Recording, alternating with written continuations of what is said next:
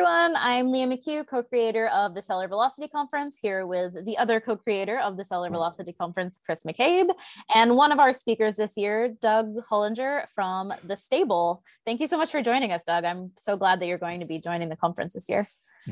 Oh, it's a pleasure. I'm, I'm really looking forward to it. Yeah, we tend to have a lot of Amazon specific experts, but we always try to look at e-commerce more as a whole because i mean right. especially now you're competing with so many people on amazon if you're not thinking about your branding strategy you're throwing yourselves to the wolves exactly so yeah. yeah we're really looking forward to your talk about the customer journey because I think that's something that people often forget about when you're dealing with Amazon since you're so removed from so much of the customer journey on there.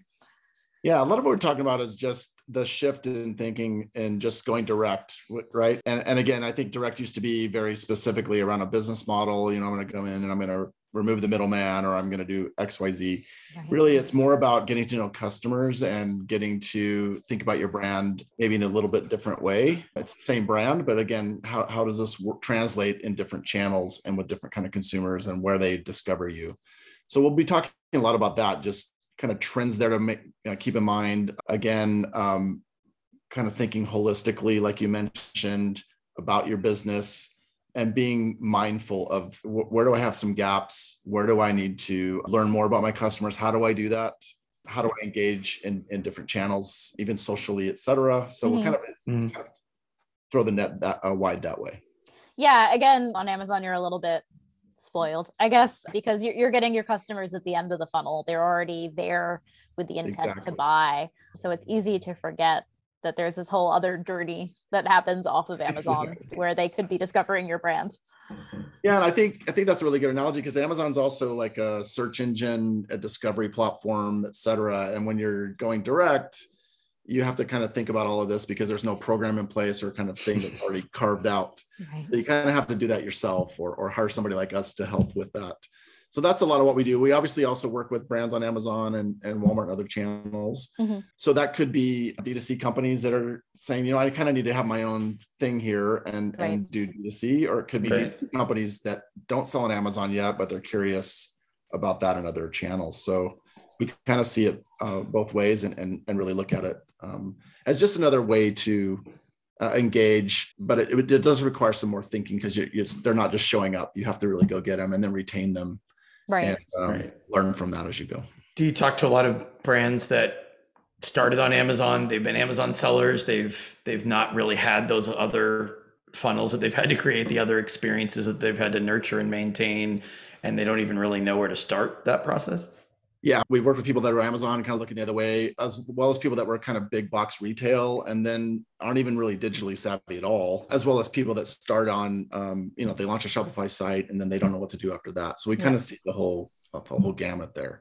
And again, we we also look at this from a life cycle. So if you're kind of getting started and you have limited resources, we might emphasize acquisition and brand building and things versus later maybe you, you've got some traction now or, or again you've got some business on amazon and you can fund some things we can also advise about where you kind of prioritize spend in order to keep building mm-hmm. the business scale so i think part of this is you know again where you started what your kind of core customer set is um, what your current capabilities are and then we kind of work with customers where they are and look at the next phase of, of growth yeah i think that's the big thing in the next couple of years is meeting your customers where they are.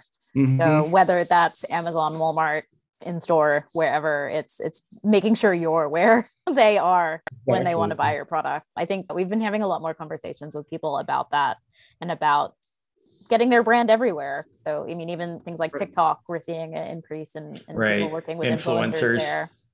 Yep yeah. Absolutely. And and even in a physical retail store, they have their phone with them. Right. So they might be on Amazon inside Target or whatever.